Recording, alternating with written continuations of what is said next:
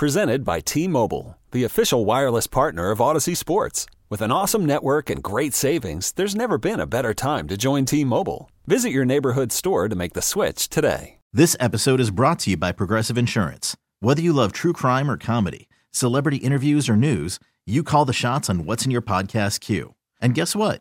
Now you can call them on your auto insurance too with the Name Your Price tool from Progressive. It works just the way it sounds. You tell Progressive how much you want to pay for car insurance, and they'll show you coverage options that fit your budget. Get your quote today at progressive.com to join the over 28 million drivers who trust Progressive. Progressive Casualty Insurance Company and Affiliates.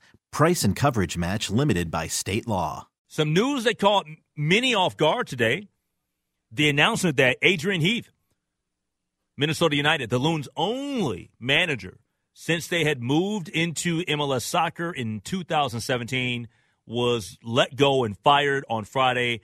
And I immediately picked up my phone, this iPhone right here, J-Lo, and I started texting Andy Greder from the Pioneer Press to see if he could come on the show. And sure enough, he is joining us now on the John Schuster Coldwell Banker Hotline. Uh, first of all, I appreciate your time tonight, Andy. Uh, but I, I guess I, I got to start. Did this announcement today come as a shock or surprise to you? The timing of it did, not the actual news itself. You know, it felt like over the last couple of weeks that there was a shift in, in how this club was was playing and performing and how it was being viewed by management and ownership. It was just a very, you know, kind of gradual, you know, slide that the that the team was under and how it was viewed by management. I think I expected that it would come at the end of the season. Uh, I was surprised to see it come with two games left to go.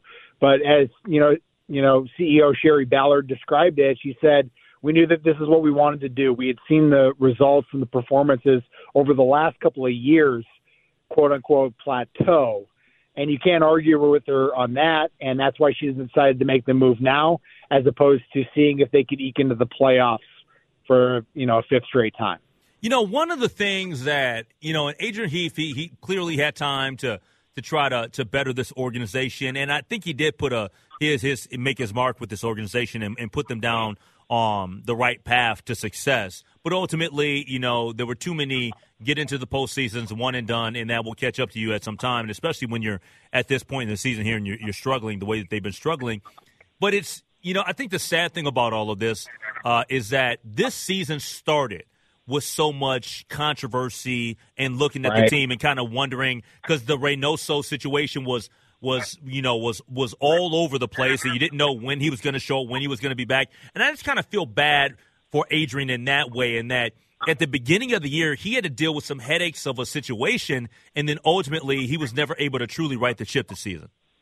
Yeah, for sure, absolutely. I mean, you lose your best player off any team, and you're going to struggle, and you're going to have to find a different way to to make it work.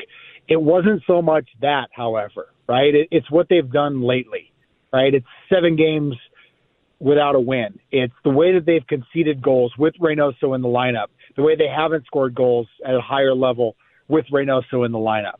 It's been kind of the systemic issues that they've had year in, and year out. Now, I, I will say this, like, Adrian Heath was was dealt a difficult hand. He came in when they moved to MLS in 2017.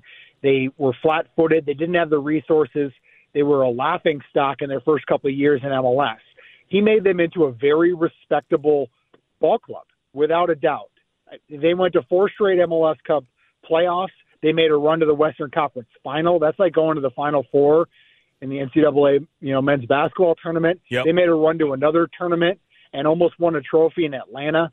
They were right there on the cusp at a lot of times. They they punched above their weight so often because over the last four years, Adrian Heath had this team performing at a higher level than their salary spend. Every year, Adrian Heath had them higher in the standings than what the budget was for their roster. And that goes to a credit to him first and foremost and always. I think what's interesting is the fact that you get judged on your own results at the end of the day, right? You get judged against yourself. And when you make it to the Western Conference final and then crash out in the next the first round next year and then crash out in the first round the following year and then not be able to make the playoffs what it looks like right now this year you get judged based on yourself not just on the standard right yeah. and that's why the importance goes to where this club goes next because this has been a respectable club. Like you said, they were a laughing stock. Now they're respectable. And now the decision goes to Shari Ballard, the former executive at Best Buy, and Bill McGuire, the former CEO of United Health Group, to make a very difficult decision in a world that they're not usually making decisions in soccer and have to make this this very crucial hire and then be judged on what Adrian has done over his seven years. Yeah, we're talking to Andy Greder from the uh, St. Paul Pioneer Press here on the Lake Show on News Talk 830 WCCO. Let me ask you this because I haven't seen as much Minnesota United um, soccer here this season as I have the previous couple of seasons, and I've been to less games this year up in the press box. But how is my guy Dayne St. Clair uh, done this year? Because I know that last year seemed to be a breakout season for him last year, but I'm not sure if he's if he's kind of taken a step back or if he's um, not done as well this year. How would you, I guess, assess his situation? He's good, and that's part of the issue, right? You have a goalkeeper in Dayne St. Clair that is considered, you know, one of the top ten goalkeepers in the league. I would say he's rebounded off a tough start. He's likely the heir apparent for the Canadian men's national team, uh, which is very important regionally when you talk about U.S. men's soccer and, and Mexico and, and going to World Cups and competing internationally. So he's he's in a good spot. And you look at, at where they're at roster wise, they have a lot of pieces and they've been able to do well for the most part. But it's it's two things that that have cost this team. It's conceded goals from winning positions. They've given up 22 points in those spots. If you just have eight or 10 where you don't make the mistake from a defender standpoint in front of Dayne, from Dayne shot stopping at the earlier points in the year, maybe you're able to get those five points, those eight points. And then you're not just looking at and making the playoffs, you're making, you know, a home game in the playoffs. And we're not here talking about Adrian Heath losing his job. Yep. And then you also talk about how they're not able to finish goals. And that's what I think is more on Adrian Heath than defensively with Dayne St. Clair because Dayne is has been has been good. He's a young, promising player. It's offensively where they've had the issues. They've not been able to score consistently throughout Adrian Heath's time, and that's his bread and butter. Adrian Heath was known for being a striker at Everton, the Premier League, and had a glorious career. And he came in as an attacking type coach, and they have not been able to score consistently enough, and he's not not been able to develop players enough to be able to put them in a better spot overall as a club. And they figure that out now. That's what the weird thing is, is like Teemu Pukki's in. He's a proven goal scorer. He's been scoring goals, but it's just not, it's just a little bit too late in the, in the broad scheme of things and how things like Shari Ballard, the CEO said, and, and how they've leveled off over the last couple of years. And that's why the decision was made. All right. So I'll ask this last question on the loons before I ask you a couple of questions about the Gopher football team. I guess the last question on the Loons is: Do you think that they make the postseason? Uh, no, I don't. I mean, the thing is, is you know they're in 12th right now. Nine teams make it. It's a bloated field like we see in American sports all over the place. It used to be seven, now it's nine. While they would have been eliminated before this, they might eke into a last spot. But they got to leapfrog a couple of teams. Uh, they've got to, you know, probably win two games and get help elsewhere. And you know, you get the new coach bump but uh, I don't know if it's going to be enough. And and again, that's not really what they're after, right? They're looking for for a higher level of sustained success, not just getting into a wild card round of the playoffs. Yeah. All right, let's talk some Gopher football for the last couple of minutes. Uh, the Gophers, quite honestly, have not impressed me this year. I know that they have a record of three and two. Uh, I thought that they should have lost against Nebraska. Uh, Eastern Michigan, yeah. that was a, that was a blowout victory. Uh, North Carolina, they got blown out. Uh, Northwestern, that was one of the more embarrassing Gopher losses in, in years. And yep. Louisiana hung in there for quite some time. And now sure. they face the Michigan Wolverines. And I'll tell you this, Andy, I was out and about earlier today. I got a buddy of mine that I picked up from the airport.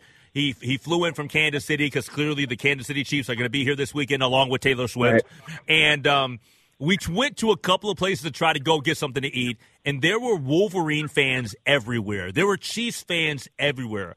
Uh, I don't give um, the Gophers much chance, if any, of winning this game.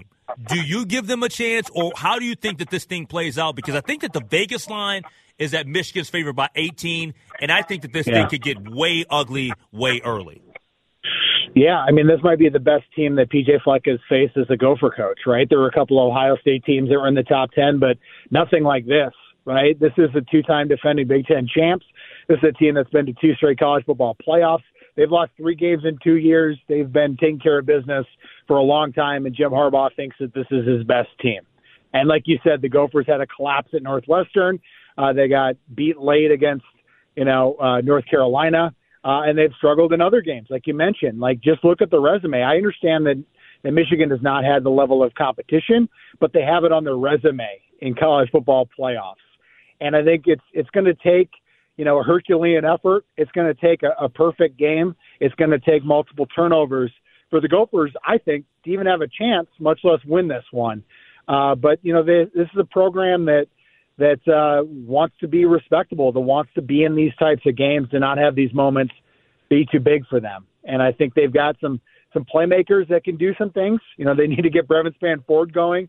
It's been interesting to see a guy that you know a preseason All American that you just look at and you're like, that guy should be the best tight end in the Big Ten, and he struggled. You have Tyler Nubin who can intercept anybody at any moment with his ball hawking skills, and if you get some of those guys going in the right direction with a couple of turnovers, maybe you have a chance.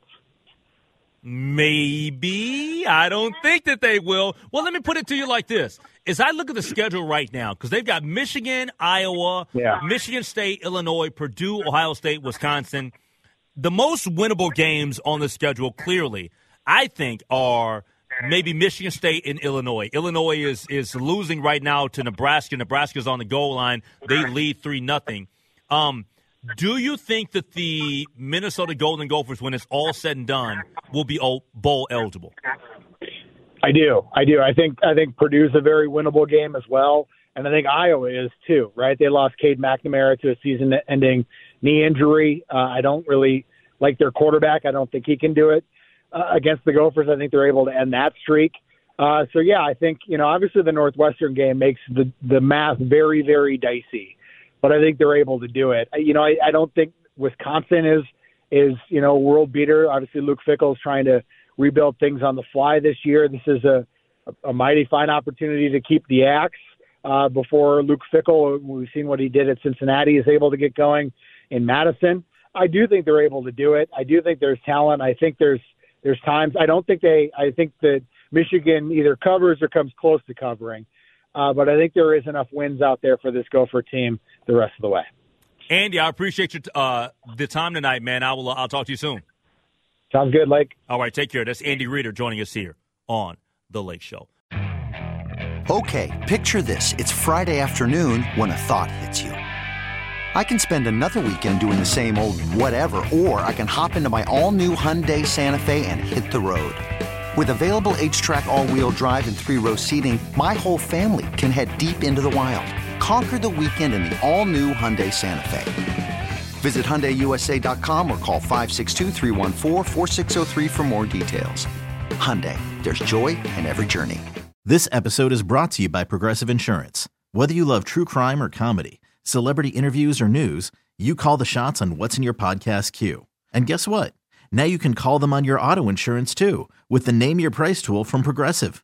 It works just the way it sounds. You tell Progressive how much you want to pay for car insurance, and they'll show you coverage options that fit your budget. Get your quote today at progressive.com to join the over 28 million drivers who trust Progressive. Progressive Casualty Insurance Company and Affiliates. Price and coverage match limited by state law. Hey everyone, Boomer Esiason here. The NFL draft is behind us, and your favorite team is now gearing up for week number one. The free Audacy app puts you right in the middle of the pro football conversation with the biggest sports radio stations from across the country. The local voices who know your team the best, giving you their unfiltered takes on the current state of your squad. It's always football season right here on the free Audacy app.